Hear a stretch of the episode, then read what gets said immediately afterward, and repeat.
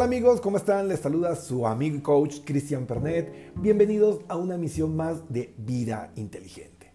Hoy pues vamos a trabajar un tema supremamente importante en medio de toda la situación de salud y económica que estamos viviendo en el mundo. Grandes desafíos. Y el estrés está tomando un rol protagónico generando grandes desequilibrios emocionales en cada uno de nosotros. Trastornos del sueño, ansiedad, depresión, estados de angustia, traumas. Entonces es importante aprender a manejarlo y como a veces conversamos con amigos en son de chiste, el estrés ya parece es cuatro, ya no, no solo tres. Es importante comenzar a tomar control sobre todo esto. Y no sé si a ustedes les ha pasado que a veces vemos series y películas y decimos, wow, ¿cómo sacan tiempo y y recursos para crear todas esas historias, todos esos dramas y esos shows y nos quedamos a veces maravillados sin darnos cuenta que nosotros hacemos exactamente lo mismo con nuestro día a día. Todos somos directores y actores de nuestra propia realidad. Y esos guiones que estamos desarrollando pueden ser beneficiosos o pueden ser tóxicos. Es decir, podemos armar una película de terror o una película de aventura y de acción donde ese viaje heroico deje enseñanzas positivas y proactivas. Entonces, en el día de hoy les voy a dar cinco, cinco consejos para que puedan equilibrar esos niveles de estrés y puedan utilizarlo como una energía de transformación y no como un Chernobyl personal que va a destruir y contaminar todo lo que vivimos y tocamos. Así que el consejo número uno es no te quejes. Párale el drama. En serio, a veces nosotros mismos hacemos la danza de la lluvia y luego estamos quejándonos y llorando porque está lloviendo y porque nos mojamos. Entonces cada uno es muy consciente de cuál es la situación y lo difícil que puede llegar a ser lidiar y enfrentar cada uno de los desafíos que estamos experimentando. Pero quejarnos continuamente, victimizarnos, nuestro mal genio, nuestra mala actitud no va a cambiar ni a mejorar nada focalizarnos en nuestros pensamientos negativos no va a ayudarnos en lo absoluto. Además, no podemos estar hablando continuamente de lo feo, de lo duro que es el mundo y que es la vida. O sea, desahogarse está bien, pero no convertirlo en tu único diálogo, en el único guion de tu película. Por eso, si en algún momento necesitamos desahogarnos, hagámoslo Podemos hacerlo a través de una bitácora emocional, escribiendo lo que sentimos, hablando con una persona eh, con la que tengamos confianza o buscando un consejero emocional, un coach, un psicólogo eh, que nos ayude a reestructurarlos y encontrar lo positivo y la oportunidad en medio de todo esto.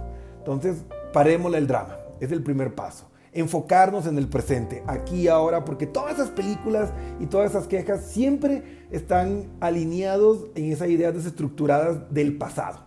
O sea, una idea desestructurada, una emoción desestructurada, son todas aquellas que no representan mi actualidad, mi presente, mi aquí y ahora. Entonces, ah, es que eh, el pasado fue mejor, es que antes estaba mejor, y ahora, y si me enfermo, y ahora, y si me muero, y ahora, y si me quedo sin trabajo, pues si no ha pasado, Hoy, en este instante, pues es algo desestructurado. Y lo único que podemos hacer es esperar lo mejor y prepararnos para lo peor, como dice la ley de Murphy. Y trabajar para que aquello que tememos nunca llegue a ser realidad, pero ocupándonos, quejándonos, haciendo drama, no solucionamos absolutamente nada y empeoramos y dañamos el clima de nuestra familia, de nuestra empresa, de nuestros compañeros. Así que mucha atención a este paso número uno. El paso número dos es, una vez que ya aplicamos el modelo de Morphy y comenzamos a trazar un plan de acción, es necesario agendar las cosas. Agenda tu vida. hoy en día es muy útil utilizar los celulares para, para, organizarnos, pero yo me voy más por la vieja sansa en, en tomar una agenda, papel y lápiz y escribir, porque de hecho tiene un efecto terapéutico y ha demostrado las neurociencias que aprendemos más cuando escribimos puño y letra que cuando mm, eh, tecleamos en nuestras computadoras, ordenadores o celulares inteligentes. Pero bueno, si te dificulta o, no te gusta eh, la parte clásica de la escritura, pues hazlo en tu celular, pero hazlo en algún lado. Es decir, comienza a estructurar y hacer un plan de acción que sea cuantificable, que sea medible, donde tú puedas tener un plan de acción que te indique qué tienes que hacer este mes, esta semana y el día de hoy, para poder tener metas trimestrales, semestrales y anuales. De esta forma vas a poder canalizar ese estrés que tenías y convertirlo en energía para moverte en ese plan de acción, para evitar aquello que temes, ¿sí? Entonces le estamos parando el drama, punto uno, y enfocándonos en el punto dos de generar una agenda de acciones que pueda ayudarte a lidiar y a negociar con tu inconsciente de, ok, le estamos parando el drama, le estamos parando el show porque estamos ocupándonos en ser la mejor versión de nosotros mismos. Estos proyectos pueden ser eh, tan diversos como eh, hacer ese estudio que tenías que que hacer y que estabas posponiendo para mejorar tus competencias y habilidades, que hoy, en este mundo, eh, esta nueva normalidad que vamos a enfrentar, pues pueden ser muy necesarios y requiere una reinvención y un nuevo tipo de liderazgo, con nuevas competencias y nuevas habilidades. Puede ser elaborar un nuevo plan eh, comercial, una nueva estrategia de ventas para tu empresa, para tu proyecto, eh, una nueva forma para manejar tus tiempos familiares, lo que sea, pero haz un plan. Haz un plan, ponlo por escrito, que sea cuantificable, que sea realista y que esté segmentado en objetivos más pequeños.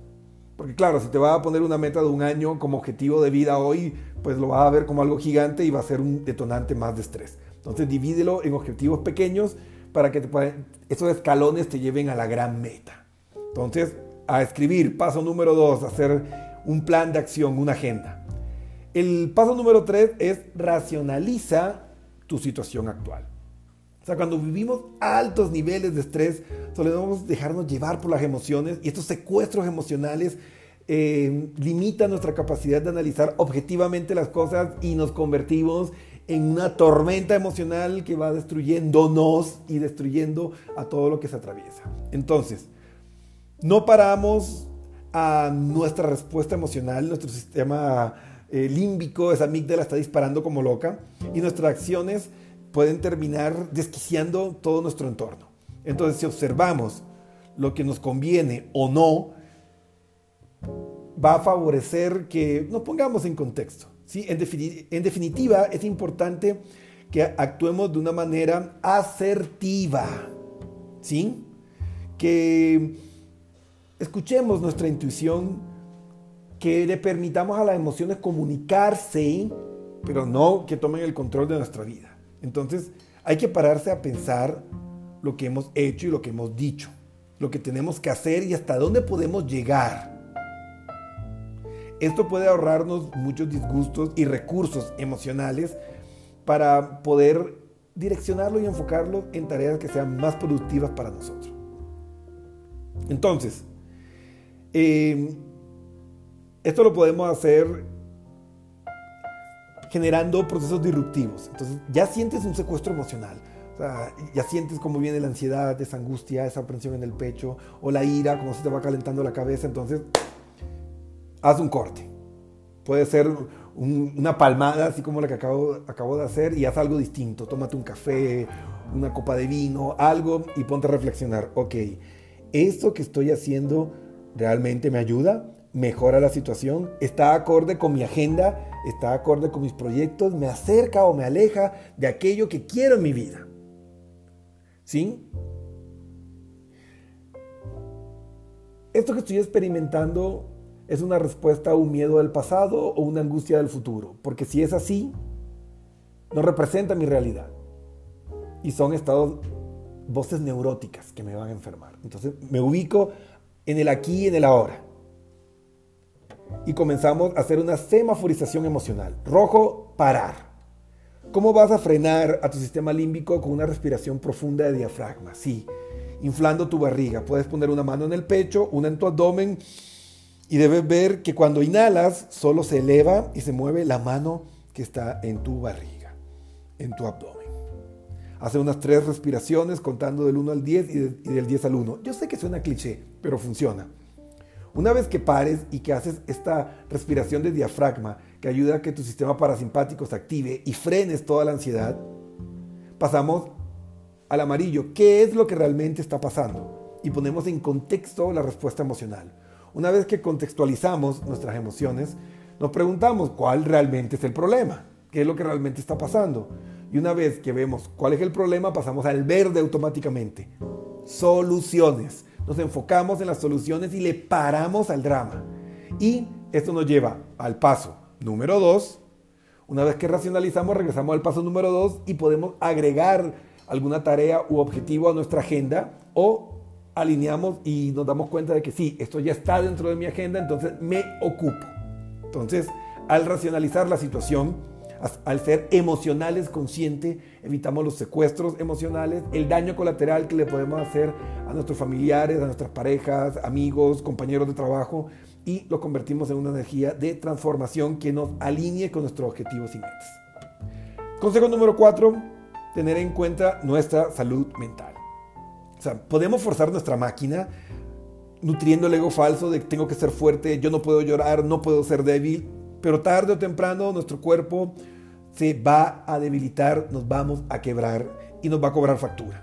Por eso es conveniente intentar organizarse muy bien. Es decir, volvemos al consejo número dos, ¿no? Para buscar huecos en esas tareas, en esos objetivos y relajarnos. Hacer un poco de actividad física. Eh, no necesariamente tiene que ser una mega maratón o con las limitaciones de movilidad que hay hoy por hoy. Puede ser eh, una estrategia de segmentación de actividad física. Entonces, hacer pequeños bloques de ejercicio que te van a ayudar a que tú puedas sumar actividad global. ¿Sí? Entonces, puedes hacer cada hora eh, unos 10 abdominales, unos 20 abdominales, unas 20 flexiones de codo, unas planchas, unas sentadillas. Te va a tomar, ¿qué? 3, 4 minutos. Haces actividad física o saltar la soga por unos 5 eh, minutos por cada hora y vas a sumar actividad física global y eso va a mejorar tu salud, va a nivelar tus niveles de estrés, va a bajar el cortisol y va a mejorar la proporción en tu cerebro entre cortisol y adrenalina y vas a tener más energía, vas a sentirte mejor y más tranquilo. También es importante tener algo de vida social, entonces saca unos minutos, ¿sí? aunque sea una media hora al día, para conectarte vía Skype con tus amigos, para hablar con tus padres, con las personas que están a tu alrededor, eh, socializar. Somos seres eminentemente sociales. Entonces, a veces el estrés y los estados depresivos que podemos estar experimentando es por el aislamiento social, esos síndromes de privación de libertad. Entonces, organicémonos y saquemos una media horita para ese espacio social y también para los de ocio no sé, jugar videojuegos, ver un, episodio de tu serie, lo que te guste, leer un libro, pero es necesario tener estos espacios bien estructurados para que tu mente y tu cuerpo estén bien, ¿sí? Ahora, también ten cuidado con algo, ¿no? El no dormir está sobrevalorado. Se ve como, ah, no, es que yo no duermo porque investigo, estudio, pero el descanso es crucial para poder llevar una vida emocional, mental equilibrada. ¿Sí?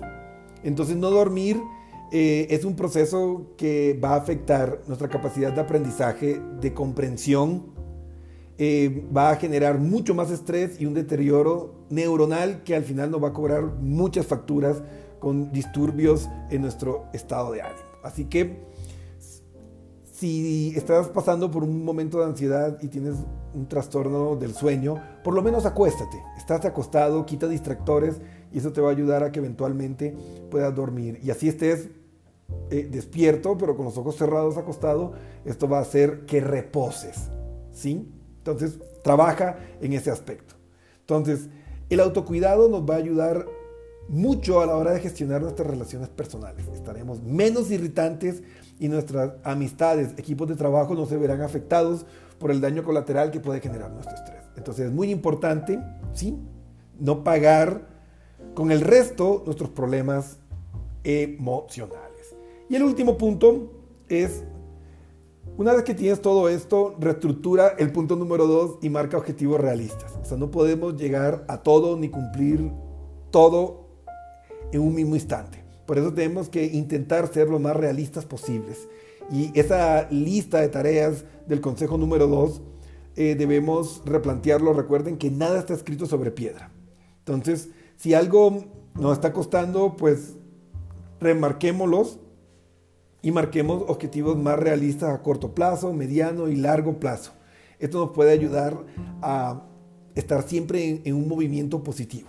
Y si vemos que poco a poco vamos resolviendo estas tareas, por sencillas que parezcan, podremos afrontar de una manera más positiva el resto de los desafíos. ¿Sí? Porque el problema del estrés es que nos paraliza y esa parálisis nos enferma. Entonces cuando estamos en un movimiento positivo, no en una rumiación de esas ideas que están ahí, ahí, ahí, ese pensamiento circular que nos atormenta, sino que estamos trabajando, dando lo mejor que podemos con lo que tenemos, esto va a crear oportunidades donde antes solo se veían problemas. Y es posible que al seguir desarrollando estas tareas, estas actividades, estas iniciativas, surja una solución divergente y creativa que pueda cambiar la realidad del juego que está experimentando hoy. Así que bueno amigos, en definitiva la organización y el cuidado de uno mismo son claves para poder soportar una vida llena de estrés como la que estamos viviendo hoy. Pero la actitud realista y positiva también es clave. Así que evitemos el drama, evitemos las malas eh, conductas y reproches y autocastigo hacia nosotros mismos. Eh, evitemos la culpabilidad de, las situaciones a los demás y aprendamos a asumir responsabilidad nosotros mismos y hacernos cargo de lo que podemos hacer para mejorar. Y vamos a ver cómo nuestra vida mejora y también cómo nos convertimos en agentes de, facilitar positivamente la existencia de los demás también. Así que bueno, a trabajar mucho en todo esto. Yo sé que hay momentos muy desafiantes, momentos que son tristes, pero tenemos una capacidad innata de actualización, de equilibrarnos y de vivir y de construir. Así que confiemos en la naturaleza del ser, confiemos en la naturaleza de la vida, que si canalizamos y estructuramos, la naturaleza misma nos llevará hacia la mejor versión de nosotros mismos y de todo esto que estamos viviendo, algo maravilloso va a salir para nosotros. Así que fuerza, un abrazo gigante, se despide su amigo y coach Christian Pernet y nos vemos en una siguiente emisión de Vida Inteligente.